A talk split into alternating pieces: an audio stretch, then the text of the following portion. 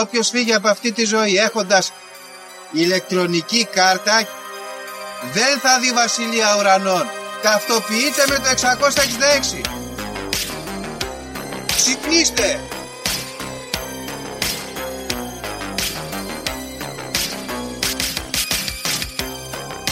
Αν διαβάζεις το πούμε τα σύμπαντα είναι άπειρα. Εγώ σου λέω είναι 7. Γιατί; Γιατί αυτές είναι οι γνώσεις μου. Βαριά με τη συζήτηση για το αν είναι επίπεδο. Είναι επίπεδο τελείως. Και όποιο πιστεύει το αντίθετο δεν το συζητάμε.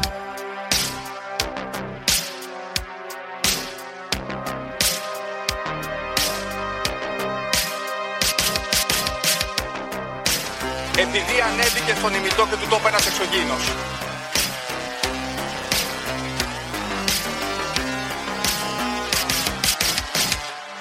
Πραγματική ιστορία κύριε Υπουργέ. Πραγματική ιστορία κύριε Υπουργέ. Πραγματική ιστορία κύριε Υπουργέ.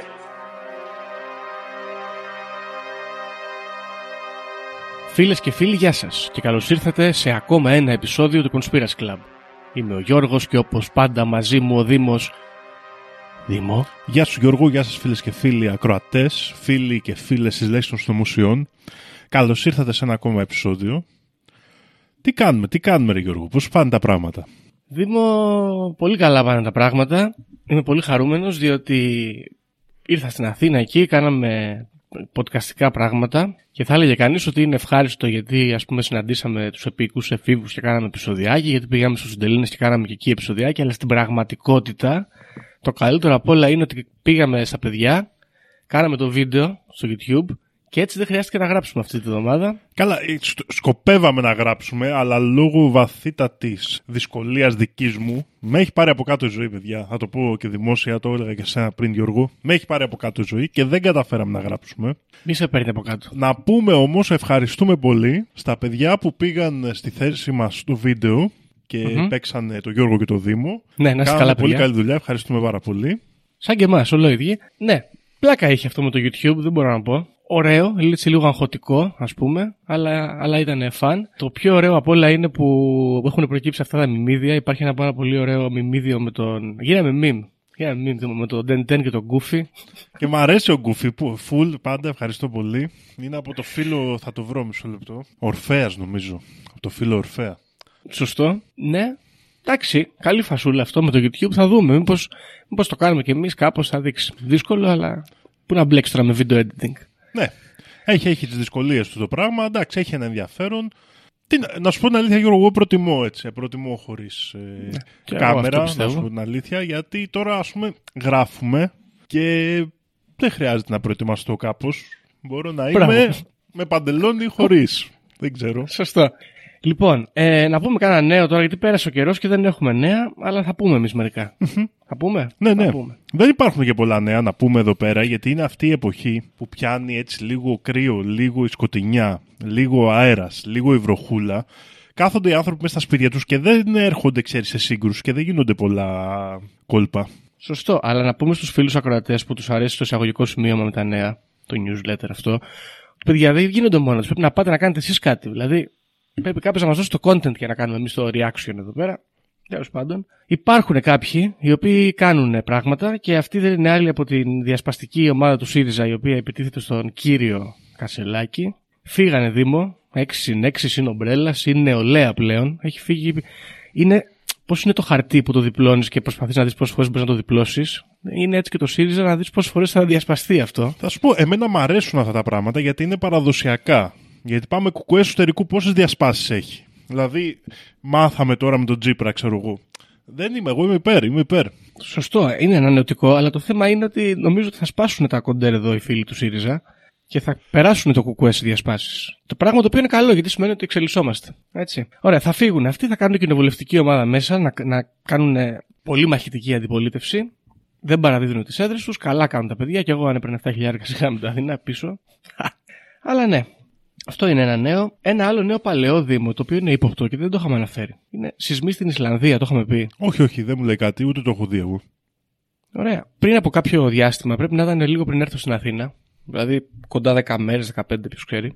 άρχισαν να γίνονται φοβεροί σεισμοί στην Ισλανδία. Λέει, ξέρω εγώ, χίλιοι σεισμοί σε ένα βράδυ. Μικροί μεν όλοι, αλλά πάρα πολλοί. Και ενώθηκε εκεί μια πόλη και ήταν στο τσάκι να κραγεί το ηφαίστειο. Φοβερές, λέει, οι δραστηριότητες εκεί κάτω από το υπέδαφος. Είχε τερεντάρει στο Twitter και ήταν όλοι έτοιμοι για μια τρομερή καταστροφή. Τελικά δεν έγινε και δεν ξέρω αν έχει, αν έχει φύγει ο κίνδυνος, ας πούμε. Ελπίζουμε για τους ε, φίλους στην Ισλανδία.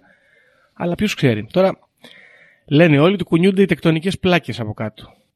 Δεν ξέρω. Ναι. Είναι κοντά και στο επεισόδιο με τους γίγαντες το συμβάν αυτό. Δεν ξέρω. Α, εσύ σκέφτεσαι περισσότερο κάτι τέτοιο μεταφυσικό ή εγώ και χάρπ θα σκεφτόμουν. Και χάρπ. Και αυτό μπορεί. Και χάρπ. Δηλαδή, είναι, έχουμε. Τον τελευταίο καιρό πληθαίνουν τα χτυπήματα του χάρπ. Ναι, γιατί έχουμε και κακοκαιρία που έρχεται και εδώ, φίλες και φίλοι, να προσέχετε. Έχει αρχίσει να, να χειμωνιάζει και αυτό είναι αστείο. Γιατί με το που αρχίζει να χειμωνιάζει τέλη Νοέμβρη, σου λέει έρχεται η κακοκαιρία, η μεγάλη. Δεν έχει τα απλά ο χειμώνας. Εντάξει, είναι στα ζητήματα της νέας τροπικότητας που ζούμε. Πρέπει να το συνηθίσουμε αυτό, ότι θα έχουμε την εποχή των μουσώνων και την εποχή της ξηρασίας. Σωστό. Αυτό είναι αλήθεια. Λοιπόν, πριν όμως, Δήμο, καθώς ε, μιλούσαμε και ψάχναμε τα νέα, εγώ βρήκα το σωστό νέο, το καλό. Διότι έχουμε ένα πολύ σημαντικό συμβάν. Στην Αργεντινή είχαν εκλογές, Δήμο. Οκ. Και κέρδισε αυτός εδώ ο κύριος. Σ' τον στέλνω σε εικόνα να τον δεις. Είναι αυτός εδώ. Είναι δεξιός. Ωραία. Οκ. Δεν το έχεις παρακολουθήσει, υποθέτω. Όχι, δεν ξέρω, δεν ξέρω καθόλου για το ζήτημα. Εγώ ότι από τη φωτογραφία έτσι που τον βλέπω, μου φαίνεται σαν προπονητής του George Best, ας πούμε, αυτός ο κύριος. Σωστό. Εμένα μου θυμίζει και εκείνον τον παλιό James Bond, τον Άγγλο, τον, δεν θυμάμαι πώς τον λένε. Το Lazenby ή τον άλλον; Όχι. Τον άλλον, μωρέ, δεν θυμάμαι τώρα πώς τον λένε. Δεν μου μοιάζουν, ε. αλλά να σου πω μερικά πράγματα γι' αυτόν, να το πούμε και στους φίλους ακροατές. Γενικά έχουν πάθει όλοι ένα μικρό κοκομπλόκο με τον ε, Χαβιέ που κέρδισε. Χαβιέ Μιλέη, κάτι τέτοιο. Αυτός λοιπόν, Δήμο, κέρδισε τις εκλογές τώρα πρόσφατα και χαρακτηρίζει τον εαυτό του, γιατί αυτό είναι πολύ σημαντικό, ως liberal, libertarian και anarcho-capitalist. Νάτος. Ανκαπίτης. Άτος. γιατί, τέλος πάντων, είναι σημαντικό να υπάρχει και κάπου ένας αναρχοκαπιταλιστή πρόεδρος. Πρέπει, τώρα εδώ δεν ταιριάζει πάρα πολύ με το νέο, αλλά είναι μία από τις καλύτερες ιστορίες με αναρχοκαπιταλιστέ που μπορείτε να διαβάσετε. Θα μπείτε στο Reddit όπου περιγράφει ένας νεαρός Αμερικάνος αναρχοκαπιταλιστής τη γνωριμία του σε αναρχική κατάληψη στα εξάρχεια πώς πήγε εκεί πέρα και άρχισε να βγάζει φωτογραφίες παντού και του είπαν μην βγάζεις φωτογραφίες και του είπαν αυτός σου είπε όχι θα βγάζω ό,τι θέλω είμαι αναρχικός ναι. και αυτοί του είπαν και τον πετάξαν έξω και όπως τον σπρώχνανε αυτός τους φώναζε χαλάτε και σπάτε τη σύμβαση της μη επιθετικότητας, το non-aggression policy. Έτσι, μπράβο. Τέλεια. Α, είδες, αυτά δεν έχουμε εδώ στην Ελλάδα. Στην Ελλάδα Τέλος. έγινε αυτό. Είναι πολύ Ναι, αλλά καλό. είναι ξένος αυτός όμως. Ναι, ναι. Πήγε, πήγε πίσω στη χώρα του και τα κάνει εκεί τώρα. Είναι πολύ καλό. Αυτό είναι πολύ καλό. Δεν ξέρω αν είναι πραγματική ιστορία ή είναι φανταστική ιστορία στο Reddit, αλλά είναι πολύ καλή ιστορία. Να μπείτε να τη διαβάσετε. Λοιπόν, να επιστρέψουμε όμως στον Αργεντίνο καπιταλιστή πρόεδρο, ο οποίος υποσχέθηκε στις εκλογές, προεκλογικά δηλαδή, ότι θα ανατινάξει ας πούμε το πολιτικό σύστημα και το πολιτικό γίγνεσθε και υποσχέθηκε τρομερές αλλαγές. Ωραία. Έκανε αυτό το coalition εκεί πέρα που είχε και ξεκίνησε ας πούμε, είπε θα κάψω λέει στη θέμελα την κεντρική τράπεζα και θα πάμε θα μετακινηθούμε στο δολάριο, το US dollar.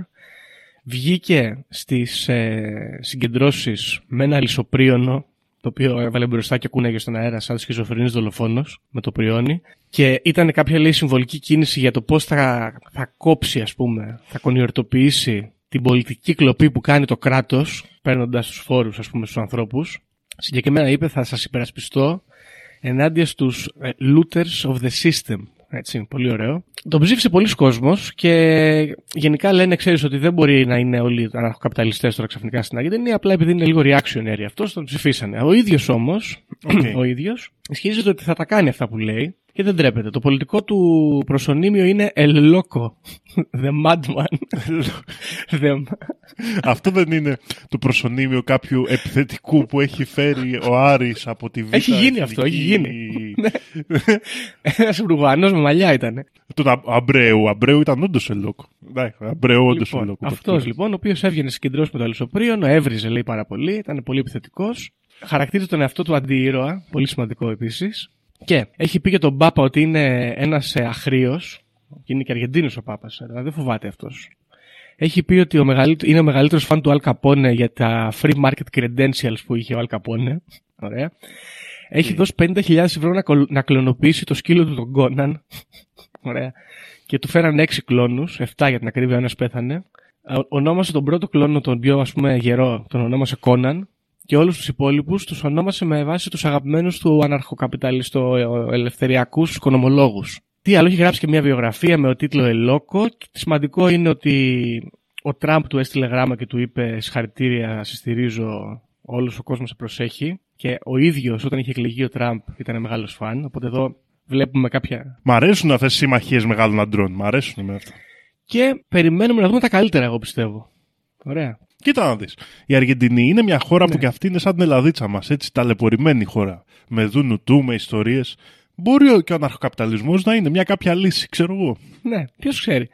Κοίτα, συνήθως και στενοχωριέμαι γιατί αυτά τα πράγματα τα κάνουν τώρα στη Λατινική Αμερική, δεν τα κάνουμε εμείς εδώ στη Μεσόγειο. Έχουμε λίγο γεράσει πολιτικά και είμαστε συντηρητικοί, ας πούμε. Πας και μπλέκει με τον Μακρόν, με τον Μητσοτάκη, με τη Μελών και αυτούς που είναι λίγο χλεχλέδες, κάπως έτσι του συστημικοί συστημικοί τύποι τέλος πάντων. Εκεί πάνε και βγάζουν τον Μπολσονάρο, από τη μία. Δίπλα κουμπώνει τώρα εδώ ο Χαβιέ, ο φίλος μας, ο αναρχοκαπιταλιστή. Από πάνω θα κλεγεί μάλλον πιθανότατα πάλι ο Τραμπ. Ελπίζουμε. Και γίνεται μια έτσι ανίερη μιμιδιακή συμμαχία εκεί πέρα, η οποία έχει πολλά να δώσει, πιστεύω. Θα έχει content να δώσει. Θα δούμε. Και- Θα δούμε. Ναι, και το ναι, καλό ναι. με όλους αυτούς είναι ότι επειδή είναι αρκετά τρελιάριδες και κάνουν μαλακίες, θα τι κάνουν στη χώρα τους και δεν ενοχλούν τους υπόλοιπους σε άλλες χώρες. Καλό είναι αυτό. Ελπίζουμε.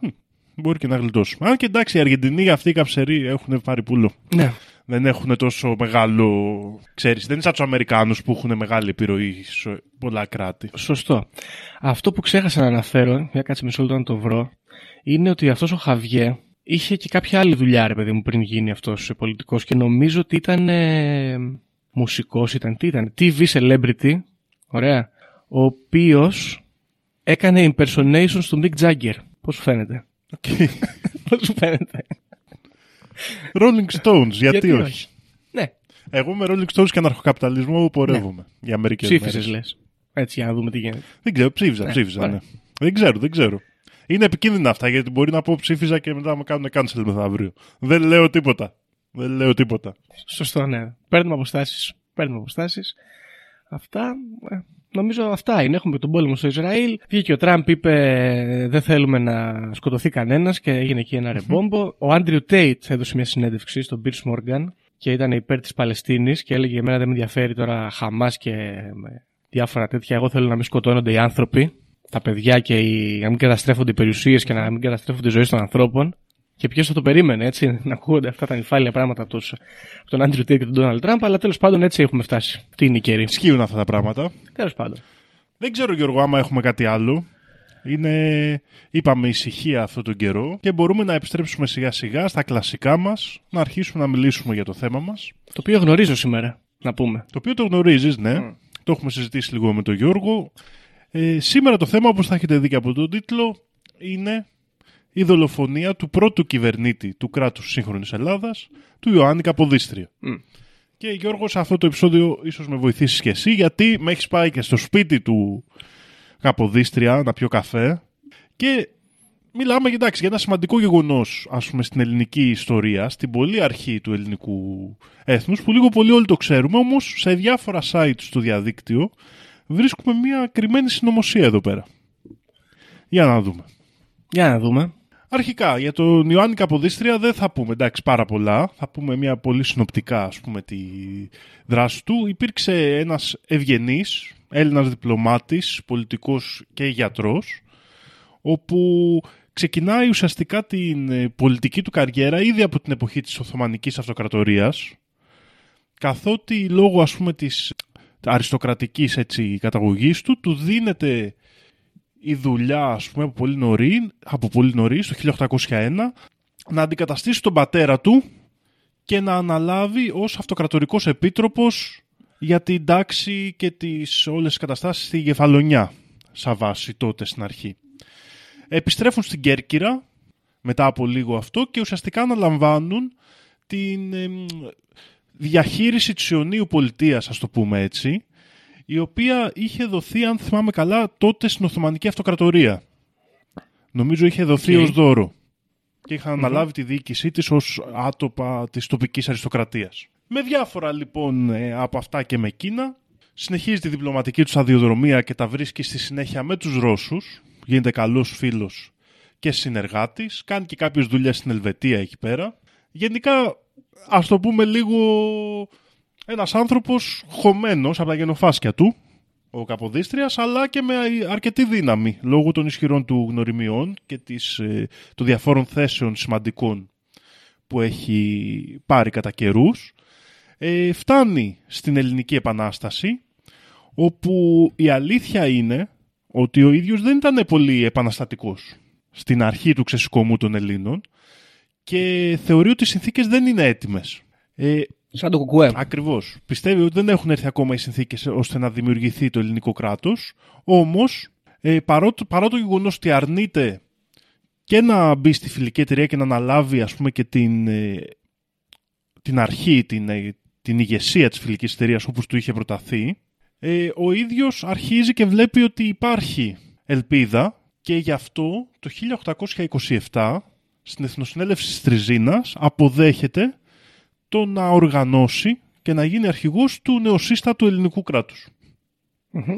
Παρά δηλαδή τις αρχικές του ε, αντιρρήσεις, ας το πούμε έτσι. Ναι, βέβαια δικαιώνεται έτσι, διότι η πρώτη ας πούμε, απόπειρα επανάστασης πήγε λίγο άπατη. Ναι, ναι, σίγουρα. Ειδικά, η- Μιλάμε για το κομμάτι της επανάστασης του Υψηλάντη τώρα, ας πούμε, Ναι, ναι, στη ναι. Μολδο- που ξεκίνησε από τη Μολδοβλαχία. Ακριβώς. Μετά την ε, Εθνοσυνέλευση της Τριζίνας, λοιπόν, ο Καποδίστριας αναλαμβάνει ως αρχηγός του νέου ελληνικού κράτους και αρχίζει και γίνεται ένας ε, αναβρασμός γενικά, γιατί αρχίζουν και δημιουργούνται αντίπαλα συμφέροντα και ξεκινάει μια έντονη αντιπολίτευση προς τον ε, Καποδίστρια, η οποία είναι σημαντική, η οποία έχει να κάνει κυρίως με τους νησιώτες εφοπλιστές που εγκαθίστανται στην Ήδρα και δημιουργούν ένα γαλλοαγγλικό κόμμα που υποστηρίζει αυτές τις, αυτό το κομμάτι των μεγάλων δυνάμεων, ενώ ο Καποδίστριας λόγω και των προηγούμενων σχέσεών του είναι εκφραστής του φιλορωσικού ας πούμε κομματιού της κοινωνίας, ε, το οποίο θέλει ας πούμε να δεχτούμε περισσότερη υποστήριξη από τη Ρωσία. Ξεκινάμε ήδη δηλαδή από την πολύ αρχή του ελληνικού κράτους και λέμε με ποιους θα πάμε. Είναι και λογικό αυτό.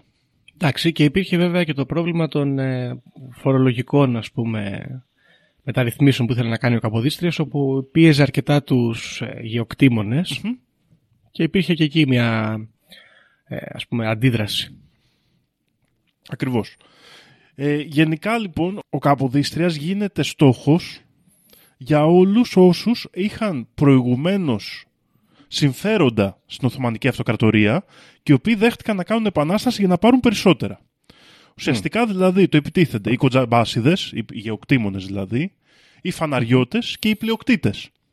Οι Ναι. τελευταίοι από τους οποίους είναι οι γνωστές οικογένειες, οι κουντουριώτιδες, ο Μιαούλης, οι λοιποί πλειοκτήτες, οι οποίοι ήθελαν περισσότερα από όσα φαίνεται να μπορούσαν να πάρουν με τη διακυβέρνηση του Καποδίστρια. Ναι. Τους έβαλε λίγο θέμα. Ναι. Εδώ βλέπουμε ότι το επιτίθεται, ας πούμε, η, η- κατά κάποιο τρόπο αστική τάξη. Μμμ. Πράγματι. Λοιπόν, για να μην ε, ασχοληθούμε πάρα πολύ με τα ιστορικά, γιατί πρέπει να φτάσουμε και στο συγκεκριμένο ζήτημα, γιατί τώρα να συζητήσουμε για όλη την πολιτική του Καποδίστρια και ποιους ήταν υπέρ και ποιους τα είχε καλά και ποιους δεν τα είχε, είναι ένα ολόκληρο ζήτημα. Ναι. Θα προχωρήσουμε λίγο στο 1830, όπου στη Μάνη έχει ξεκινήσει εξέγερση λόγω όλων αυτών των συνθήκων και επειδή οι περισσότεροι μανιάτες ήταν κοντζαμπάσιδες και ήταν γεωκτήμονες, ε, με όλα αυτά κάτι συσάχθειες, κάτι, όχι συσάχθειες, συγγνώμη, πώς το λέμε, τον, τον αναμοιρασμό της γης, ας πούμε, που ήθελε Ναι, να ναι, κάνει ναι. ο Καποδίστριας και κάτι τέτοια, να σπάσει τον κλήρο και λοιπά πράγματα. Ξεκινάει λοιπόν ανταρσία στη Μάνια υπό την ηγεσία του Τζανί του Μα- Μαυρομιχάλη, του αδερφού του Πετρόμπεϊ Μαυρομιχάλη. Μμ. Ο ίδιος ο Πετρόμπεϊς βρισκόταν στη φυλακή στα πλαίσια αυτών των ε, ανταρσιών. Οι φήμες όμως θέλουν ότι πρέ- μπορεί να έχει γίνει συμφωνία και θα το δούμε και παρακάτω το πώς έχει σημασία αυτό. Στην πράξη αυτό που συμβαίνει είναι ότι το πρωινό της 27ης Οκτωβρίου του 1831 ο Καποδίστριας μαζί με τη φρουρά του, η οποία αποτελούταν από έναν μονόχειρα κριτικό, ονομα- που ονομαζόταν είτε Κοζόνης είτε Κοκόνης, και ένα στρατιώτη, ξεκίνησε νωρίς το πρωί να πάει στο ναό του Αγίου Σπυρίδωνα στο Ναύπλιο. Λίγο πριν φτάσει στο ναό, σε ένα ερημικό σημείο της διαδρομής, συνάντησε τον Κωνσταντίνο και τον Γιώργο Μαυρομιχάλη, οι οποίοι ήταν υπό επιτήρηση και πήγαιναν και αυτοί να δουν την εκκλησία. Αυτοί προσπέρασαν και χαιρετήθηκαν. Μιλάμε οι δύο τώρα Μαυρομιχαλέοι και η τριάδα που ήταν ο, Μαυρο... ο Καποδίστριας με τους φρουρούς τους, χαιρετήθηκαν και οι δύο Μαυρομιχαλέοι τον προσπέρασαν και πήγαν και στάθηκαν έξω από την εκκλησία γιατί καθώς βρίσκονταν υπό επιτήρηση δεν μπορούσαν να μπουν μέσα.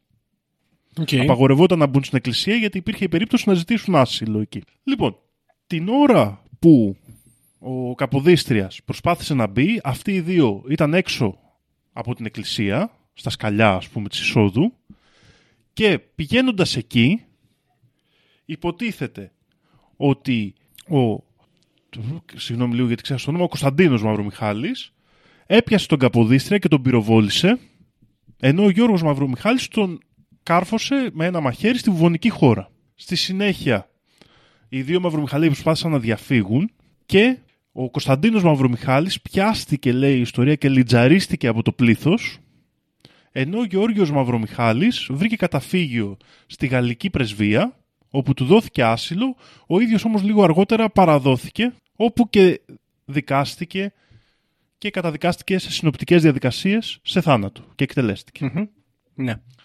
Αυτό λίγο είναι τώρα το ιστορικό και στην ιστορία έχει καταγράψει και εμείς διδασκόμαστε ότι αυτή η δολοφονία έλαβε χώρα μέσα σε όλο αυτό το πλαίσιο λίγο πολύ που επιγραμματικά αναφέραμε της κόντρας ας πούμε του Καποδίστρια με τα συμφέροντα των μανιατών και συγκεκριμένα με την φυλάκιση του Πετρόμπου Μαυρομιχάλη. ναι. Κάποια σχόλια μέχρι εδώ Γιώργο για να... Εδώ διαβάζω, είχα διαβάσει ότι συγκεκριμένα αυτός ο μονόχειρας, ο Κοζόνης, πυροβόλησε τον ένα Μαυρομιχάλη στην πλάτη μετά, mm-hmm. που πήγε να ξεφύγει. Αυτός είναι που λιτζαρίστηκε. Ναι, Φεύγοντας ναι, ναι. τον πυροβόλησε ο μονόχειρας. Τον τραυμάτισε, ας πούμε, και τον ανε... του ανέκοψε, ας πούμε, τη διαφυγή. Και έπειτα λιντζαρίστηκε. Τώρα, εμένα η μία απορία που έχω εδώ είναι η εξής. Όταν έγινε η δολοφονία, υπήρχε κόσμος, πλήθος εκεί, ας πούμε; Λοιπόν, αυτό είναι το πρώτο σημαντικό στοιχείο γιατί όπως είπαμε αυτή η ιστορία εκτελήσεται 6,5 ώρα το πρωί, έτσι. Ωραία. Πολύ νωρίς. Και ναι, μεν υπήρχε λειτουργία, αλλά δεν μπορούμε να θεωρήσουμε ότι υπήρχε τόσος κόσμος. Ναι, και θα ήταν και στην εκκλησία μέσα, ας πούμε, οι περισσότεροι. Ακριβώς. Σίγουρα στην εκκλησία πήγαιναν στρατιώτες. Μμ. Οπότε πολλοί ιστορικοί και συνωμοσιολόγοι που μαζεύουν στοιχεία για αυτό το περίεργο σκηνικό που θα δούμε σε διάφορα στοιχεία του, θεωρούν ότι ίσως το πλήθος που λίντσαρε ήταν κάποια ομάδα στρατιωτών. Μμ. Αυτό είναι πολύ ύποπτο. Μάλιστα. Εντάξει, γιατί τι άλλο πλήθος και θα μπορούσε να λιντσάρει, δηλαδή θα ήταν και σε όγκο τέτοιο και θα είχε και όπλα μαζί του και τέτοια πράγματα για να λιντσάρει τον Κωνσταντίνο Μαυρομιχάλη. Ήδη εκεί δημιουργείται δηλαδή ένα πρόβλημα. Οκ. Κοίτα, γενικά αυτό το σχόλιο που θέλω να κάνω εδώ μπροστά είναι ότι εγώ είμαι φαν του Καποδίστρια και τον κατηγορούν τώρα οι πιο μοντέρνοι, ας πούμε. Έχω από τώρα, ας πούμε, τα 200 χρόνια της Επανάστασης που ασχολήθηκε και το Κοσμοτέ, ας πούμε, έκανε διάφορα ντοκιμαντέρ και το Καποδίστρια κτλ. Και, και έγινε λίγο ζήτημα η φάση του. Παρατήρησα ότι υπήρχαν πολλοί οι οποίοι τον κατηγορούσαν για σαν δικτάτορα, ας πούμε, ως αυταρχικό κυβερνήτη.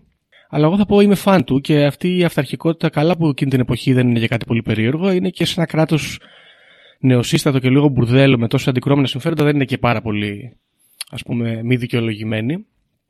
Είμαι φαν και πάντα λίγο η ιστορία αυτή της δολοφονίας του δεν την έχω πολύ κοιτάξει και διαβάσει, γιατί στεναχωριέμαι. Έχω αυτή την μπαρμπαδίστικη ιδέα ότι αν δεν είχε πεθάνει ο Καποδίστριας θα ήμασταν λίγο καλύτεροι. Σαν κράτος. Θα είχε πάει καλύτερα η φάση. Είναι λίγο μπαρμπαδίστικο, εντάξει, ναι, είναι- εντάξει. Δεν μπορούμε να το ξέρουμε είναι η αλήθεια, αλλά οκ, εγώ συμφωνώ μαζί σου.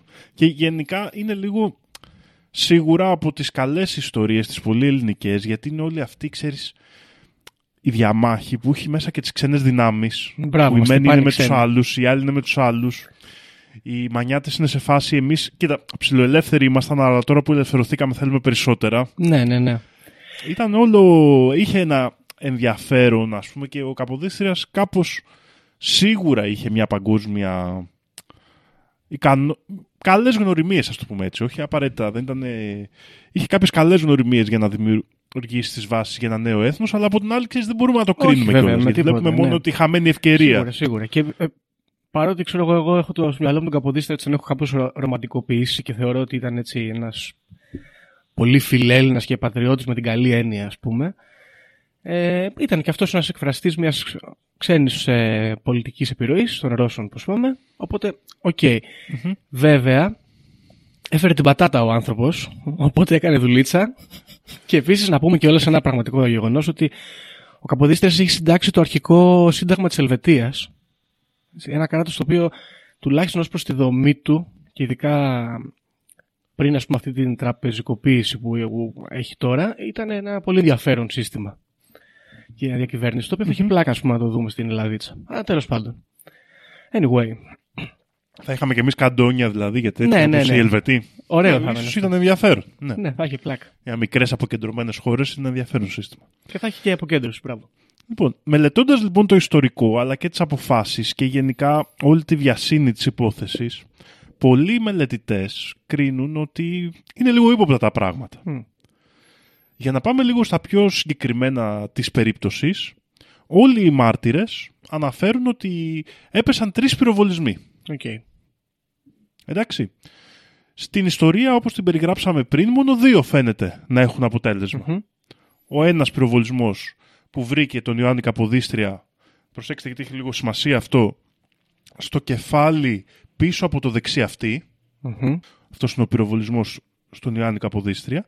Και ο άλλος πυροβολισμός που βρήκε τον Κωνσταντίνο Μαυρομιχάλη στην πλάτη, νομίζω. Οκ. Ήταν η αρχική αναφορά. Ε, αρχικά είναι πρόβλημα του πώς βρέθηκε η, η σφαίρα σε αυτό το σημείο στο σώμα του, Μαυρο, του Ναι. Καποδίστρια. Ο Κωνσταντίνος Μαυρομιχάλης ήταν σίγουρα δεξιόχειρας και το λένε και αυτόπτες μάρτυρες καθώς αφαίρεσε το φέση του με το αριστερό χέρι. Μμμ. Ωραία. Ε, για να βρει τον Καποδίστρια εκεί, δηλαδή σκεφτείτε το λίγο, αυτός κρατάει το όπλο του στο δεξί του χέρι και πυροβολεί τον Καποδίστρια στην ακριβώς απέναντι μεριά πίσω από το δεξί του αυτί. Ναι, οκ. Αυτό σημαίνει και κάποιοι ιστορικοί το θεωρούν αυτό επίσημα, συγκεκριμένα ο Άγγλος ιστορικός Φίνλεϊ, υποστηρίζει ότι άρπαξε τον Καποδίστρια από τον ώμο, τον έφερε σβούρα, τον έφερε μπροστά του και τον πυροβόλησε Ναι. Α, εξ επαφής. Δηλαδή πρέπει να φτιάξουμε κάποια περίεργη περίπτωση για να το καταφέρουμε. Ενώ η απλή περίπτωση θα ήταν να βγάλει το όπλο του, να τον πυροβολήσει ευθεία και να τελειώνει η Συγγνώμη, περίπτωση. δεν τον πυροβόλησε από πίσω δηλαδή. Όχι, όχι. Οκ. Δύσκολο αυτό πώς το έκανε. Ναι, τέλος πάντων. Ήταν αντικριστά. Ναι. Λοιπόν, η άλλη περίπτωση, αυτό βέβαια, στε- ε, σε εκείνη τη μεριά από την οποία βρέθηκε πυροβολημένος Καποδίστριας, να προσθέσουμε, συγγνώμη, και το κάνει ακόμα πιο ύποπτο, βρισκόταν ο Κουλοχέρης, ο Κοζόνης, ο Κρητικός. ο Κοζόνης. Επίσης, οι πορείες των βλημάτων ήταν, δηλαδή ε, στο σημείο που καθόταν ο Καποδίστρια και ο Κωνσταντίνος Μαυρομιχάλης, ήταν στις σκάλες της εκκλησίας, στο σημείο που έγινε το φονικό, και ο Μαυρομιχάλης ήταν λίγο πιο ψηλά. Δηλαδή ήταν την ώρα που ανέβαινε Οκ. ο Καποδίστριας. Η πορεία της σφαίρας όμως, στο σώμα του Καποδίστρια, είναι από κάτω προς τα πάνω. Αυτό. Ναι, εντάξει, εντάξει, θα το δούμε μετά. Εντάξει. Μμμ. Τι λένε λοιπόν τώρα λοιπόν αυτοί οι ιστορικοί με αυτά τα στοιχεία; Λένε ότι είναι αδύνατο να πυροβόλησε ο Μαυρομιχάλης τον Καποδίστρια σε εκείνο το σημείο και ότι πιθανώς ο Μαυρομιχάλης πυροβόλησε αυτόν που πυροβόλησε τον Καποδίστρια γιατί μια τρίτη σφαίρα βρίσκεται φυτευμένη σε έναν τοίχο εκεί στην είσοδο της εκκλησίας κοντά. Οκ. Οπότε θεωρούν ότι ο, ίσως ο Κουλοχέρης, δεν ξέρουμε, αλλά κάποιο άλλο άτομο πυροβόλησε τον Καποδίστρια και ο Κωνσταντίνος Μαυρομιχάλης τράβηξε όπλο εναντίον αυτού. Και αυτός είναι ο τρίτος πυροβολισμός. Οκ.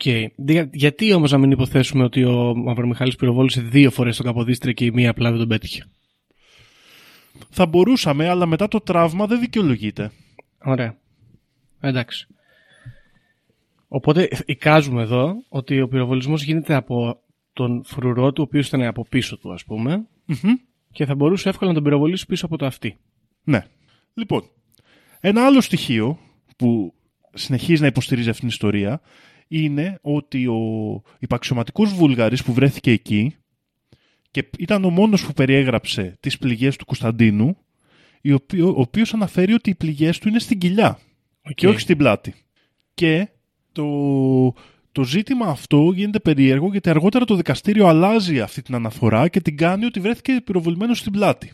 Άλλαξε την κατάθεσή του, ας πούμε, αυτός. Αυτός δεν άλλαξε την κατάθεσή του, αλλά το- στο δικαστήριο, στη δικογραφία, είναι σαν να την αγνόησαν Οκ, αυτή την άρα πληροφορία. έχουμε, ας πούμε, μια κατάθεση που λέει ότι αυτός πυροβολήθηκε στην κοιλιά και α- στο δικαστήριο άλλοι Μμμ. κατέγραψαν ότι πυροβολήθηκε στην πλάτη. Ακριβώς. Μμμ. Βέβαια, ναι, οκ. Θα μπορούσε απλά αυτός να κάνει λάθος, έτσι. Να... μπο- Ναι, ναι, Εδώ πέρα, ναι. σίγουρα. Μμμ. Τελευταίο στοιχείο είναι ότι ο, ο Γιώργος ο Μαυρομιχάλης υποτίθεται ότι κάρφωσε τον Καποδίστρια με ένα μαχαίρι πριν διαφύγει. Ναι. Και πράγματι, όταν παραδόθηκε, δόθηκε μαζί του ένα μαχαίρι, το οποίο είχε διαστάσεις 12,5 επί 2,5 εκατοστά. Και θεωρήθηκε ότι ήταν το όπλο με το οποίο μαχαίρωσε τον Καποδίστρια. Η πληγή όμως που είχε ο Καποδίστριας είχε πύλη εισόδου, δηλαδή η- το σημείο τομής στην είσοδο της πληγής ήταν 8 με 9 εκατοστά και είχε βάθος σχεδόν 30 εκατοστά. Άρα κα- το καρφώθηκε με κάτι μακρύτερο πρώτα απ' όλα. Με ένα μεγαλ... μαχαίρι σίγουρα μεγαλύτερο από Μμ. αυτό που υποτίθεται ότι ήταν ε, το ζήτημα. Ναι. Μάλιστα. Και εδώ πάλι λέμε ότι δεν ήταν το μαχαίρι, λοιπόν. Δεν ξέρουμε ποιος τον, δεν μπορούμε να πούμε εδώ πέρα ποιος τον μαχαίρωσε, αλλά λέμε το μαχαίρι που παρουσιάστηκε δεν ήταν το δικό του μαχαίρι. Ακριβώς. Ωραία, έχουμε ύποπτα στοιχεία εδώ. Γενικότερα έχει πάρα πολλά υποπτά στοιχεία η ιστορία και συνεχίζονται και έχει πάρα πολλά και δεν θέλω να κουράσω με περισσότερα γεωμετρικά, ιστορίες, μετρήσεις, λάθος και λοιπές καταστάσεις. Αυτά που θέλω να προσθέσω είναι πως οι Άγγλοι έχουν ακόμα απόρριτη, απόρριτο το φάκελο της έρευνας και των στοιχείων τους για τον Καποδίστρια 180 χρόνια μετά. Είναι πολύ κλασικό επιχείρημα που χρησιμοποιείται σε όλα αυτά τα site που αναφέρουν αυτή την ιστορία. Και τα άλλα επιχειρήματα που χρησιμοποιούνται πολύ συχνά έχουν να κάνουν με τις μανιάτικες δουλειές. Τι γίνεται τώρα εδώ πέρα; Η ιστορία κατέγραψε ότι οι Μαυρομιχαλαίοι, ίσως σε συνεργασία με τους Άγγλους ή ίσως με τους Γάλλους άλλοι, θέλαν να βγάλουν από τη μέση τον Καποδίστρια. Ε, υπάρχουν όμως κάποια στοιχεία. Ο Γιώργος ο Μαυρομιχάλης δήλωνε αθώος καθ' όλη τη διάρκεια της δίκης του, στην οποία όπως είπαμε συνοπτικά καταδικάστηκε και εκτελέστηκε, και αυτό προκάλεσε μεγάλη ντροπή στους μανιάτες. Μμμ. Γιατί αν, ας πούμε με βάση και καλά το μανιάτικο ηθικό κώδικα, τον είχε δολοφονήσει όντως για εκδίκηση, θα έπρεπε να βγει να πει ναι, μας έκανε αυτό το κακό και τον σκοτώσαμε. Ναι. Αυτό όμως προκάλεσε ο Γεώργιος δήλωνε αθώος μέχρι τελικής ε, του δικαστηρίου Μμμ. και αυτό φάνηκε πολύ άτυπο ας πούμε Ναι. Για Κόντρα στα μια έθιμα. τέτοια εκτέλεση, μια τέτοια εκτέλεση μανιάτικη, μια βεντέτα, ας το πούμε έτσι. Ναι. Το άλλο στοιχείο είναι ότι βρέθηκαν στοιχεία αργότερα τα οποία θέλαν τον ε, Πετρόμπεϊ και τον ε, Καποδίστρια να έχουν έρθει σε συμφωνία για την αποφυλάκησή του και με το να έχει βρεθεί μέση λύση για το μανιάτικο ζήτημα. Μάλιστα. Επίσης διαβάζω εδώ ότι εκτός από το γεγονός ότι ο- για όλα αυτά που είπαμε τέλος πάντων με, την, με το μαχαίρι, με τη σφαίρα και με, το, με τους φακέλους, τους κλειστούς κτλ. Ότι θα ήταν λίγο ύποπτο ας πούμε να τον έχει δολοφονήσει εκεί πέρα ενώ συναντήθηκαν νωρίτερα στο στενό και ήταν νύχτα αυτό, έτσι, πιο, α, νωρίτερα από τις 6 ώρα. Ακριβώς. Δεν ήταν απλά ότι δεν είχε κόσμο και ήταν, ήταν νύχτα και μόντουσαν οι άνθρωποι. Συν το γεγονός ότι οι Μαυρομιχαλαίοι είχαν μεταφέρει τις οικογένειές τους στο ναύπλιο. Πράγμα που είναι λίγο περίεργο να έχεις κάνει μια συνωμοσία για το τη δολοφονία του κυβερνήτη και να έχεις φέρει την οικογένειά σου στο σημείο που θα συμβεί η δολοφονία. Γιώργο, δεν είμαι 100% σίγουρος, αλλά νομίζω ότι οι Μαυρομιχαλαίοι αυτή ήταν ήδη υπό επιτήρηση φυλάκισης κατοίκων στον ναύπλιο. Ναι, αλλά η οικογένειά τους γιατί να είναι εκεί και δεν ήταν μόνο ξέρω εγώ, ο Ε, Γιώργο γιατί και δεν- ο. Να μην πάνε μόνοι τους, κάπως έτσι. Εντάξει, ναι. Οκ. Δηλαδή δεν- ήταν κάπως υποχρεωμένοι να πάνε, αυτό θέλω να πω. Μμ. Οπότε εντάξει. Αλλά σου λέω, πραγματικά γιατί να μην το σκοτώσουν στο σοκάκι; Ναι. Και γι' αυτό είναι σημαντική αυτή η πρώτη συνάντηση. Το άλλο στοιχείο είναι ότι τώρα μιλάμε για δύο μανιάτες οι οποίοι είναι υπό επιτήρηση, δεν μπορούν να μπουν στην εκκλησία και πάνε το πρωί στην εκκλησία. Μμ. Θεωρείται ότι ίσως θα έπρεπε να. Αν δεν έχουν πάει για να δολοφονήσουν βέβαια. Αλλά υποτίθεται ότι δεν δολοφονείς άνθρωπο οικέτη, δηλαδή αυτόν που, πάει σε, που μεταβαίνει σε ιερό χώρο. Ναι. Υπάρχουν διάφορα τέτοια τα οποία φαίνονται περίεργα. Εντάξει, αλλά απ' την άλλη να σε Στην ρωτήσω κάτι. περίπτωση. Γιατί να πάνε στην εκκλησία λοιπόν αυτοί αφού δεν μπορούν να μπουν; επειδή είναι θεοσεβούμενοι. Α, και πήγαν να κάτσουν να για να παίξουν. ακούσουν ας τη πούμε. λειτουργία απ' έξω, ναι. Οκ. Εντάξει. Δεκτό. Τώρα δεν ξέρω να σου πω την αλήθεια. Μμ. Είναι περίεργη η ιστορία. Το άλλο ζήτημα και γενικά οι ιστορικοί εκεί λένε ότι έσπασε λίγο η συνωμοσία και γι' αυτό μπορούμε και τα συζητάμε εμείς σήμερα. Οι ιστορικοί ουσιαστικά ισχυρίζονται ότι το πλάνο ήταν σε δημόσιο χώρο να εκθέσουν τους μαυρομιχαλαίους ότι τους σκότωσαν και να τους σκοτώσουν επιτόπους. Μμ. Και γι' αυτό είχαν και το στρατό εκεί το λεγόμενο πλήθος ας πούμε Ναι. γιατί μετά βλέπουμε στις καταθέσεις ότι είναι 700 και υπαξιωματικοί και αξιωματικοί που δίνουν καταθέσεις. Δηλαδή, όλος ο στρατός έχει πάει στην εκκλησία και μπορεί να ήταν και παραδοσιακό, δεν ξέρω, να πηγαίνει ο στρατός το πρωί της Κυριακής στην εκκλησία. Ναι. Δεν ξέρω αν είναι ύποπτο αυτό, να σου πω την αλήθεια. Όμως, ε, τουλάχιστον δίνει το περιβάλλον στο οποίο θα μπορούσε να στηθεί ένα τέτοιο. Να εκτελέσεις, ας πούμε, με υψηλά ιστάμενα πρόσωπα τον κυβερνήτη. Με ένα σπάρο δύο τριγώνια, ας πούμε. Ακριβώς. κάπως. Και να βγάλεις και από τη μέση, σαν εχθρούς του έθνους, τους Μαυρομιχαλαίους. Μμ. Γι' αυτό και οι περισσότεροι ιστορικοί συνωμοσιολόγοι ιστορικοί εδώ πέρα θεωρούν ότι οι Γάλλοι ε, την έχουν οργανώσει αυτή τη δουλειά για να βγάλουν από τη μέση και τους Μαυρομιχαλαίους. Και τους Ρωσόφιλους Οι και τους Άγγλοι. Αγγλόφιλους δηλαδή. Γιατί οι Ναι. Μαυρομιχαλαίοι ήταν Αγγλόφιλοι, ας πούμε. Ήταν εντεμή αυτή τώρα, αυτοί παίζανε Παίζανε μπάλα μπάλα, με όλους, ναι. όποιος έκανε καλές συμφωνίες, αλλά οκ. Ναι.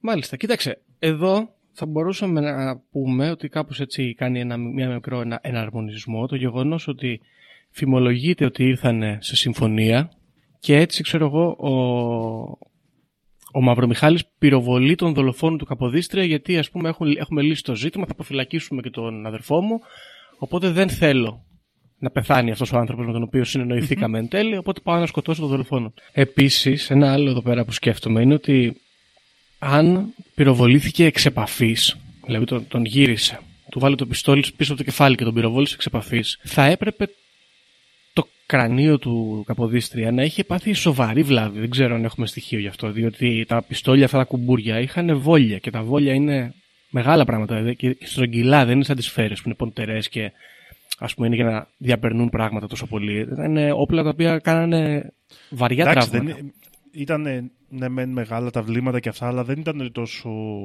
δυνατά, από, γιατί το μπαρούτι τότε δεν ήταν τόσο ισχυρό. Αλλά Ναι, λες ναι, ότι ναι. ας πούμε, το, η, η, η ώθηση ας πούμε, δεν είναι μεγάλη. Οκ. Τώρα η άλλη απορία που μου δημιουργείται είναι η εξής. Εδώ ξέρουμε ας πούμε, από καταθέσεις ότι ο Μαυρομιχάλης ήταν από πάνω, ότι ο Καποδίστριας πυροβολήθηκε από πίσω και από κάτω προς τα πάνω, ως προς τη βολή. Επίσης ξέρουμε τη διάμετρο του τραύματος κτλ. Και, και αναρωτιέμαι, είχαν τόσο καλά forensics τότε εκείνη την εποχή; Είχανε, ναι. Φυσικά. Οκ. Δεν είναι αυτό. Επίσης, ένα άλλο ύποπτο γεγονός είναι ότι οι μόνοι μάρτυρες οι οποίοι δεν έχουν βρεθεί να δώσουν κατάθεση είναι ένας Ζητιάνος και ένας Ξερακιανός φουστανελοφόρος που περιγράφονται Ναι. στην περιοχή οι οποίοι όμως δεν έχουν δώσει καταθέσεις και έχουμε καταθέσεις μόνο κυρίως από μέλη του στρατού Μμ. που η θεωρία εδώ τους θέλει να εμπλέκονται στην πλεκτάνη. Οκ. Α- Άλλη ερώτηση.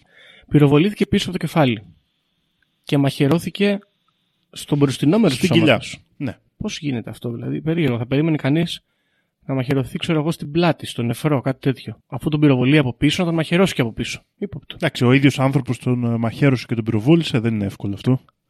Ναι, τον μαχαίρωσε ο αδερφός του, ας πούμε. Και ο αδερφός του και αυτός δεν ήταν από πίσω. Ναι. Ε, τι τον κάνεις, σάντουιτς. Άρα θα πρέπει. άμα τον, άμα τον γύρισε Ναι, έτσι, ναι. όπως λες αυτή τη θεωρία, ναι, δεν δεν θα γινόταν αυτό. Ή θα έπρεπε να τον μαχαιρώσει πρώτα και μετά να τον πυροβολήσει. Ναι. Κάπως. Σου λέω, δεν είναι για να δεχτούμε την επίσημη θεωρία και όλα φαίνονται βιασμένα κάπως. Πρέπει να κάνουμε λίγο μεγάλες ε, υποθέσεις. Ναι. Οκ, άλλη ερώτηση που θέλω να σου κάνω. Διαβάζοντας εδώ την έρευνα, λοιπόν, πιστεύεις ότι πλέον για τους ιστορικούς που ασχολούνται με το ζήτημα, η ιδέα ότι η δολοφονία του Καποδίστρια, άσχετα από το ποιον έγινε και για ποιους λόγους έγινε, ότι δεν έχει καταγραφεί σωστά επίτηδες, είναι ας πούμε mainstream άποψη.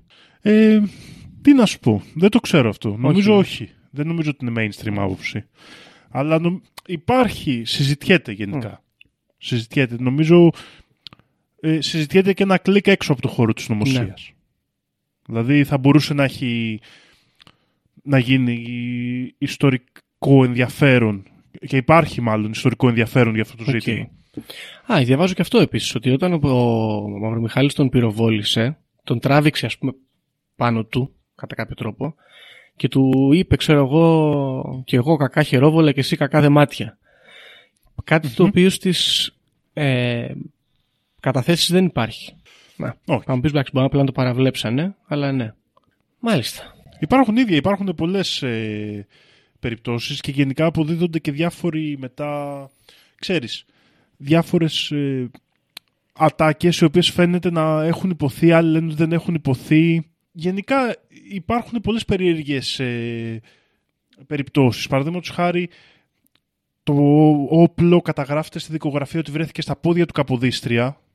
Το μικρό μαχαίρι, αυτό που θεωρείται ότι ήταν του Γιώργου ε, Μαυρομιχάλη, αλλά αυτό το μαχαίρι δεν βρέθηκε εκεί, αλλά το, έδωσε, ο- το βρήκε ο Μομφεράτος που το έδωσε στον Αλμέιντα, σε κάποιον στρατιωτικό εκεί που βρισκόταν στην περιοχή, και αυτός το διαβίβασε με έγγραφο στον εισαγγελέα. Δηλαδή, άτομα συγκεκριμένα και συγκεκριμένων συμφερόντων ε, βρήκαν το μαχαίρι. Και έκανε και μια πορεία αυτό το μαχαίρι. Άλλαξε Ακριβώς. τρία χέρια. Οκ. Ναι. Εντάξει, ύποπτο. Η αλήθεια είναι ότι ναι. Και, και ακόμα και ο τρόπος που πεθαίνουν οι Μαυρομιχάληδες είναι ύποπτος. Δηλαδή, αυτό, ειδικά ο Γεώργιος. Από την άλλη, να σου πω κάτι. Γιατί εγώ καταλαβαίνω ότι λέει κάποιος ότι τον λιντσάραν οι στρατιώτες για να τα ξεμπερδεύουμε.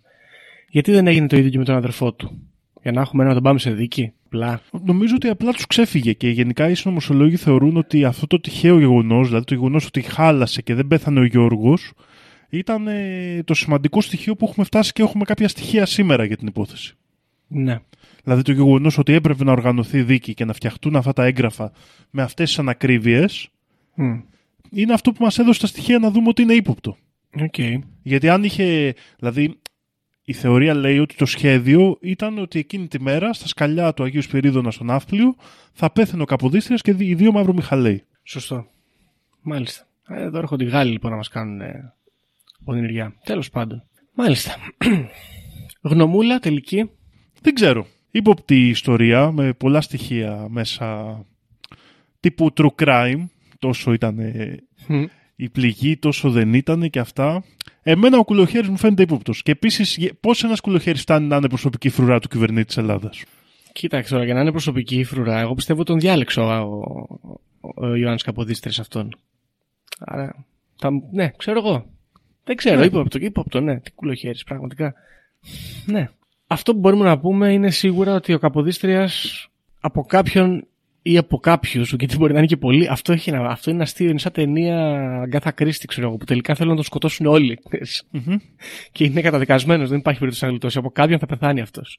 Είχε και τη μανούρα τη συγκεκριμένη με τις ξένες δυνάμεις ότι επειδή ήθελε το κράτος να είναι ανεξάρτητο το ελληνικό και δεν είχε τόσο η αιμονία, ας πούμε, με την επιρροή των ξένων δυνάμεων, δεν ήθελε και να, να εκλέξουμε, ας πούμε, κάποιον βασιλιά ξένο, όπως έγινε αργότερα. Και είχαμε και εκεί μια σύγκρουση, ας πούμε. Τώρα, εγώ πιστεύω ότι δεν έχει πολύ σημασία αργά μου το τελικά. Αυτό είναι το μόνο που μου μένει. Ποια εκδοχή θα διαλέξουμε. Διότι σε κάθε περίπτωση το αποτέλεσμα είναι το ίδιο. Καλά, σίγουρα, ναι. Και το μόνο που μένει εδώ πέρα είναι ότι ξέρω εγώ, να, αν συμφιλιωνόταν με τους Μαυρομιχαλαίους και δεν ε, δολοφονούταν εκείνη τη μέρα, ε, θα πέθανε μάλλον λίγο αργότερα, θα τον δολοφονούσε κάποιος άλλος. Εάν οι Μαυρομιχαλαίοι του θέλαν να τον δολοφονήσουν όντως και θέλαν να τον προστατέψουν οι άλλοι, πάλι δεν τα καταφέραμε. Τελικά χάσαμε έναν κυβερνήτη ο οποίος είχε μια λίγο πιο ε, φιλελληνική ας πούμε άποψη για την πολιτική της χώρας εκείνη την περίοδο. Εντάξει. Η ιστορία είναι σίγουρα ύποπτη. Δηλαδή τα στοιχεία εδώ πέρα που παρουσιάζονται είναι ύποπτα γιατί έρχονται, οι διαψεύσεις έρχονται από το ίδιο το δικαστήριο στην πραγματικότητα, έτσι.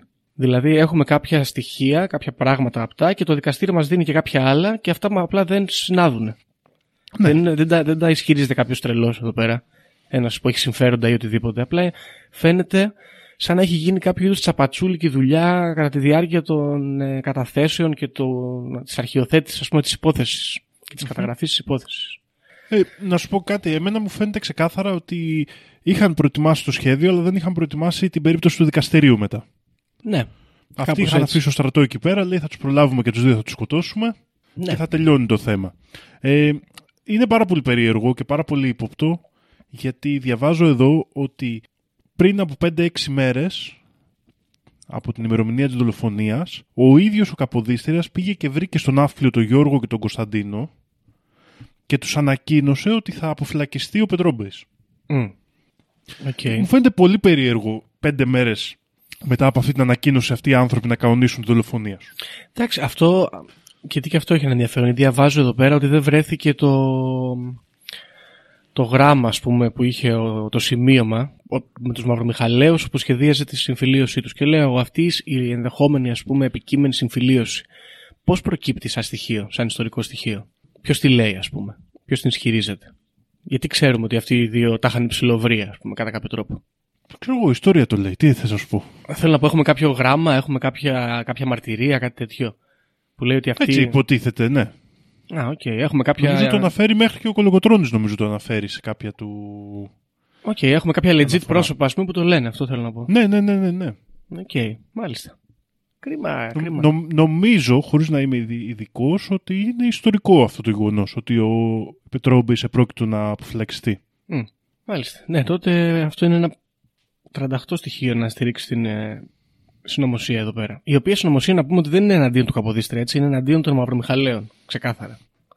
Και του Καποδίστρια, μαζί. Είναι με, δύο, με ένα σμπάρο δύο τρυγόνια. Ναι, ναι, ναι. Απλά αυτοί που την πατάνε εδώ στην ιστορία, που μεν- είναι ρηγμένοι, ας πούμε, είναι οι Μαυρομιχαλαίοι οι οποίοι και πεθάνανε και κατηγορήθηκαν για δολοφονία άδικα, ας πούμε, ως Ναι. προς τη συνωμοσία.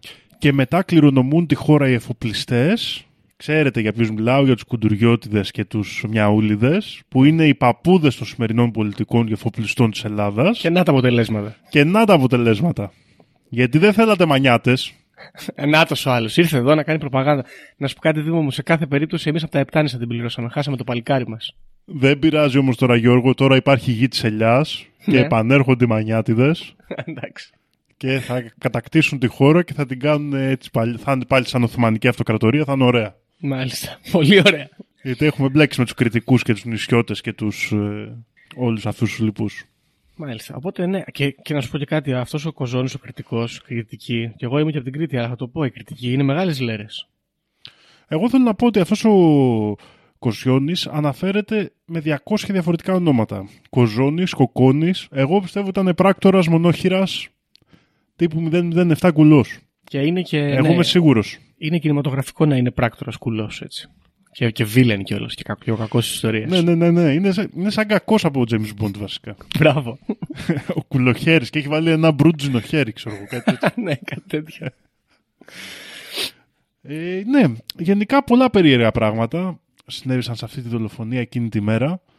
Ήταν ένα σημαντικό κομμάτι της ιστορίας, γιατί μετά ήταν, ξέρεις, που ήρθε ο βασιλιάς, ήρθε έτσι, αλλάξαν τα πράγματα, αλλάξανε. Ε, Ήταν τότε, ακόμα και αν ο Καποδίστριας ήταν, ρε φίλε, έτσι αριστοκράτης και πολιτικάντης, εξέφραζε κάτι για την Ελλάδα, δηλαδή κάπως είχε κάτσει καλά. Αυτό λέω. Και μωρέ, μετά κι εγώ. από εκεί και πέρα άλλαξε λίγο η φάση. Εξέφραζε, ξέρεις, την... το να κάνουμε κάτι καινούριο, δικό μας, ελληνικό, κάπως πολύ έντονα. Κοίτα, και είναι και λίγο αδύνατο εκείνη την εποχή να έχεις έναν πολιτικό ηγέτη. Εδώ δεν γίνεται τώρα. Εκείνη την εποχή λοιπόν να έχεις έναν πολιτικό ηγέτη ο οποίος δεν είναι αριστοκράτης. Ναι, ναι, εντάξει, σίγουρα. Με κάποιο τρόπο. Έστω και γεωκτήμονας, ξέρω εγώ. Ξέρεις. Δεν το, ξέρεις, δεν το λέω ότι είναι, πώς το λέμε, deal breaker. Δεν είναι deal ναι, breaker, δεν- αλλά δεν γίνεται κι αλλιώς. ε, χάνει λίγο, λίγο αισθητική. Χάνει, γιατί Ναι. δεν μπορώ τώρα έτσι με τα φράκα και τα φοράει εκεί τι- τις ρεντικότητες που φορούσαν. Να πούμε επίσης τώρα ο Καποδίστρια Μεγάλος Μασόνος επίσης έχει βραβευτεί 1, 2, 3, 4, 5, 6, 7, 8 φορές από διαφορετικά τάγματα τύπου το τάγμα του, μεγάλου, του Μαύρου Αετού, τάγμα Αγίου Αλέξανδρου, τάγμα Αγίου Βλαδιμήρου, τάγμα Λευκού Αετού, τάγμα Ελέφαντα, εδώ βλέπω, τάγμα τη Λεγιώνα της Τιμής και άλλα περίεργα τέτοια πράγματα, φουλ μασονικά. Εντάξει. Είναι της εποχής, είναι της εποχής αυτά, είναι της εποχής. Σίγουρα και είναι και ωραία. Και είναι και ωραία. Και ίσως αριθμολογικά ενδιαφέρον το γεγονός ότι ήταν μασόνος και πέθανε από πληγή βάθους 33 εκατοστών. Να το, ύποπτο. Είναι ο μέγιστος βαθμός της μασονίας. Ακριβώς. Είδε τελικά η ζωή που θα φέρνει. Δεν είναι, είναι κα- πολλά πράγματα είναι τελετουργικά. Πολλές απορίες για όλο το ιστορικό της δολοφονίας του. Ο Γιώργος Μαυρομιχάλης δεν αναφέραμε βρέθηκε ενώ κα- δικα- εκτελέστηκε επειδή μαχαίρωσε τον Καποδίστρια βρέθηκε με ρούχα χωρίς σταγόνα αίμα πάνω. Μμ. Ε, πο- πάρα πολλά, δηλαδή τα στοιχεία όσο τα μελετάς, απλά είναι όλα έτσι, ξέρεις, τέτοια Ναι. ψηλολόγια, λεπτομεριούλες. Όσο τα μελετάς όμως βρίσκεις ότι κάτι ύποπτο φαίνεται εδώ και η αλήθεια είναι με όσους όλες τις έχθρες και τα συμφέροντα εκείνες της περίοδου Ναι. είναι ενδιαφέρον. Ε, το άλλο ενδιαφέρον είναι πόσο εύκολα όλοι τραβάγανε όπλα. Είχαν όπλα πάνω τους. Δηλαδή ήταν μια Far West. Ελλάδα ωραία, γκραγκινιολική. Far West. Πραγματικά πηγαίνανε στην εκκλησία και ήταν με τα Πάμε, όπλα. πούμε εκεί, κουμπουριές. Να πούμε και ένα άλλο ενδιαφέρον εδώ. Ο Καποδίστριας ήταν, ε, είχε μάλλον μια ερωτική σχέση με την ε, Ροξάνδρα Στούρτζα, έτσι, η οποία ήταν έτσι λίγο, ας πούμε, της, ε, κοντά στην αυτοκρατορική εκεί οικογένεια της Ρωσίας και αυτός ε, την αγαπούσε υποτίθεται πάρα πολύ και ήθελε να την παντρευτεί. Αυτή αρνήθηκε την πρόταση γάμου που της είχε κάνει γιατί έλεγε ότι μάλλον τον προορίζουν για την αδερφή της και δεν μπορεί κτλ. Και αυτό όταν ανέλαβε την διακυβέρνηση του κράτους και μετακόμισε ουσιαστικά στην Ελλάδα, αλληλογραφούσε μαζί της και της έλεγε συνέχεια ότι έχω πα- κουβαλάω αυτό το σταυρό ας πούμε του ελληνικού έθνους εδώ, έχω την ευθύνη κτλ. Και, και με κρατάει μακριά σου και το κάνω με βαριά καρδιά και τέτοια. Και φαίνεται ότι στο τέλος της ζωής του ήταν full ε, απακαρδιωμένος, ας πούμε, με πολύ πεσμένο ηθικό φαίνεται από αυτήν την αλληλογραφία, ότι όλοι ας πούμε τον κυνηγάνε, όλοι θέλουν ε, το κακό του, όλοι είναι εναντίον του και εγώ είμαι και μακριά από τη γυναίκα που αγαπάω και είναι και εδώ όλοι, να πούμε, χελεμπονιάριδες, κακομύριδες, Έλληνες, ξέρω εγώ. Ε, είχε περάσει δύσκολα ο άνθρωπος, είχε περάσει δύσκολα και τον φάγανε. Σίγουρα ναι. Να πούμε εδώ ένα τελευταίο ενδιαφέρον, έτσι τριβία, όχι τόσο νομοσιολογικού, ότι το σώμα του Ιωάννη Καποδίστρια μετά τη δολοφονία του ταριχεύθηκε και τα όργανα του ενταφιάστηκαν στο ναό του Αγίου Σπυρίδωνα, νομίζω στην Αγία Τράπεζα του Ναυπλίου και το σώμα του μεταφέρθηκε στην Κέρκυρα. Στην Πλατητέρα, ναι, στην ναό της πλατητερα Ένας ναός Πλατητέρα, κοντά ναι. στην πολη Ναι, γενικά στην Κέρκυρα παίζει πολύ Καποδίστρια. Έχουμε ένα άγαλμα στην πλατεία. Είναι το σπίτι του Καποδίστρια, το οποίο βρίσκεται στην περιοχή Μουράγια. Και μετα είναι το εξοχικό, ας πούμε, είναι εκεί που πήγαμε για καφέ, που έχει γίνει και το μουσείο του Καποδίστρια. Πολύ περήφανοι οι Κυρκυραίοι. Γενικά ψάχνουμε να βρούμε άτομα να περηφανευόμαστε. Γιατί δεν πάει και πολύ καλά η φάση. Ναι, εντάξει, είναι, είναι μια πολύ ύποπτη ιστορία. Δεν το ήξερα εγώ αυτό το ζήτημα, να σου πω την αλήθεια. Ναι, η αλήθεια είναι όντως ιστορικά ε, δεν είναι τεράστιο ζήτημα. Ναι. Αυτή είναι η πραγματικότητα. Ε, σίγουρα όμως φαίνεται ότι υπάρχει κάτι ύποπτο εκεί πέρα και ίσως κάτι που δεν γνωρίζουμε για τα ας πούμε για τις συγκρούσεις των μεγάλων δυνάμεων που εκμεταλλεύονταν τους μανιάτες, τους Ιδραίους και τα λοιπά συμφέροντα του ελληνικού χώρου για τις δικές τους ε, δυνάμεις. Ναι, κοίτα, ξέρεις γιατί πιστεύω ότι δεν έχει πολύ μεγάλη έκταση, διότι, όπως είπα και πριν, η συνωμοσία για το θάνατο του Καποδίστρια είναι και στη mainstream ιστορία και στη συνωμοσιολογική. Το έξτρα της συνωμοσιολογικής είναι η... ο θάνατος, ας πούμε, και η άδικη κατηγόρηση των Μαυρομιχαλαίων. Και επειδή οι Μαυρομιχαλαίοι έχουν δαιμονοποιηθεί και είναι ένα μικρότερο κομμάτι ας πούμε, της ελληνικής ιστορίας, στο mainstream, ας πούμε, αφήγημά της, ε, δεν ασχολείται και πολύ ο κόσμος, εντάξει. Λάμπουν και τα χρυσά, τα χρυσά σπαθιά των Μαύρου Μιχαλαίων. Να, τα έχεις πάλι. Φύγε από εδώ. Ένα τέτοιο. Όχι, εντάξει. Ενδιαφέρουσα ιστορία αυτό. Θα, ε, θα ήθελα α, να είχε λίγο παραπάνω ιστορική επιρροή. Ναι. Θα ήθελα τελικά, ας πούμε, να τον είχαν εκτελέσει οι Ρώσοι. Α, Θα ήταν να είναι πιο ακόμα, ωραίο. να είναι plot twist το plot twist, ας πούμε. Ναι. Να είχε ένα απλό twist, αλλά η αλήθεια όμως είναι ότι είναι ωραίο τουλάχιστον ως προς αυτό, ότι πως και ένα γεγονός που το μαθαίνουμε, ξέρεις, σαν τόσο σταθερό, γιατί η αλήθεια είναι ότι και εγώ διαβάζοντας λίγο την ιστορία καταλαβαίνω ότι δεν έχω Μμ. καλή γνώση της ελληνικής ιστορίας εκείνης της περίοδου. Είναι λίγο θολά τα Στο μυαλό πράγματα. σου λες. Γιατί έχουν το πολιτικό, έχουν τις μάχες, έχουν λίγο τη- τα διπλωματικά. Είναι ένα σύνθετο κομμάτι γενικά Ναι. της Εγώ θα το ιστορίας. πω αυτό. Ε, ε, ε, όπως και στην ε, ιστορία της Ελλάδας του Δεύτερου Παγκόσμιου Πόλεμου, έτσι όπως τη μαθαίνουμε στο σχολείο, όχι ότι είναι, ας- έχω πρόβλημα με την προπαγάνδα που μπορεί να γίνεται ή οτιδήποτε, αλλά μαθαίνουμε λίγο επιφανειακά τα πράγματα. Είναι πολύ πλούσια ιστορία και έχει πολύ ενδιαφέρον. Και αυτό το κομμάτι της Επανάστασης, το πριν την Επανάσταση που δεν πολύ διδασκόμαστε και το μετά την Επανάσταση, η δημιουργία ας πούμε, του κράτους και τα, οι ίδρυγκες ας πούμε και τα αντικρουόμενα συμφέροντα έχουν πάρα πολύ ενδιαφέρον και αξίζει αν δεν έχετε διαβάσει αυτά να το μελετήσετε λίγο το ζήτημα. Ε, εξηγεί και διάφορα πράγματα της νεότερης ιστορίας της Ελλάδας ε, στο κάτω-κάτω. Ε, ναι, έχει ένα ενδιαφέρον. Ωραία. Έχουμε κάτι περισσότερο, τι πιστεύεις; Όχι, νομίζω είμαστε κομπλέ. Στεναχωρήθηκα Δήμο μου τώρα, να σου πω την αλήθεια. Έχω και hangover. Και στεναχωρήθηκα γιατί συζητάμε το θάνατο του αυτού του ανθρώπου που εγώ συμπαθώ, δεν ξέρω έτσι. Είναι αυτή η, η σοσιαλδημοκρατική πλευρά της ζωής μου. Η, η όχι τόσο επαναστατική, που θέλει έναν άνθρωπο λίγο μεσία, ένα πολιτικό λίγο κυριλέ, ο οποίος θα τα κάνει λίγο μεσοβέζικα τα πράγματα, αλλά θα τα κάνει καλά. Και εγώ δεν χρειάζεται να κάνω πολλά. Και αυτό κάπως είναι ο καποδίστριας για μένα και γι' αυτό στεναχωριέμαι που απέτυχε. Γιατί θα μπορούσαμε να ήμασταν, ξέρω εγώ, έτσι, να είχε τύχει, να τα έχει φέρει έτσι η ζωή, να ήμασταν, ας πούμε, λίγο Σουηδία, λίγο Νορβηγία, λίγο Δανία, να μην μας πολυπειράζανε, να τα είχαμε κάνει λίγο καλούτσικα, να ήμασταν λίγο τσουτσέκια και να, να είχαμε λίγο καλύτερα. Ναι, και δεν είναι απαραίτητα κακό αυτό που περιγράφεις, λέω καλό μου φαίνεται. Εντάξει, καλό, κακό δεν κρίνω. Δυστυχώς όμως δεν θα μάθουμε ποτέ γιατί. δεν θα μάθουμε, ναι. 55 ετών άφησε την τελευταία του πνοή ο, ο Ιωάννης Καποδίστριας. Ναι. Και από ό,τι φαίνεται την πατήσανε και οι Μαυρομιχαλαίοι και κατηγορήθηκαν και οι μανιάτες, ας πούμε, ως κολόπεδα. Ποιος ξέρει. Και έγινε το μεγαλύτερο του είστε εκεί πέρα γιατί μετά φέρανε το βασιλιά και τώρα οι μανιάτες είναι βασιλικοί και τους πιάσανε κορόιδα. Πάρτο, πάρτο. Πώς σου φάνηκε; Με το Γερμανό βασιλιά να πούμε. Και τώρα θέλουν το Δανό βασιλιά. Δηλαδή κα, τρακύλα χωρίς τελειωμό. Τέλος πάντων. Τι να κάνεις. Υπάρχουν και αυτά. Ωραία. Οπότε φίλες και φίλοι, αυτή ήταν η περίεργη και ύποπτη εκδοχή της δολοφονίας του Ιωάννη Καποδίστρια, του μεγάλου πολιτικού άντρα της χώρας. Κάνουμε την προπαγάνδα. Ξαναπροτρέπω να ρίξετε μια ματιά στην, στη, ακόμα και στη mainstream ιστορία αυτή την ε, μεταπολεμική ας πούμε της Ελλάδος. Αυτό ήταν το επεισοδιάκι. Τσεκάρτε το βιντεάκι στο YouTube στο κανάλι Ντελίνες να μας πείτε πώς σας φαίνεται άμα δεν το έχετε δει. Και θα τα πούμε στο επόμενο επεισόδιο. Γεια χαρά.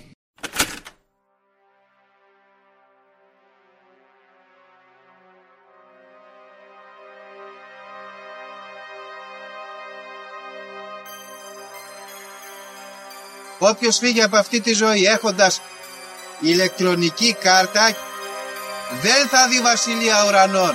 Ταυτοποιείτε με το 666. Ξυπνήστε!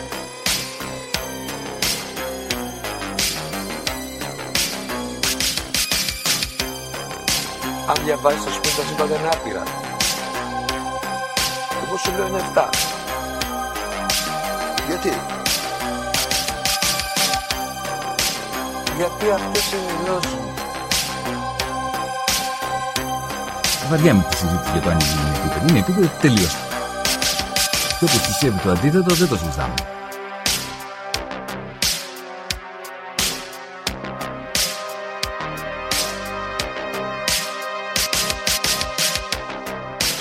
Επειδή ανέβηκε στον ημιτό και του τόπου ένας εξωγήινος.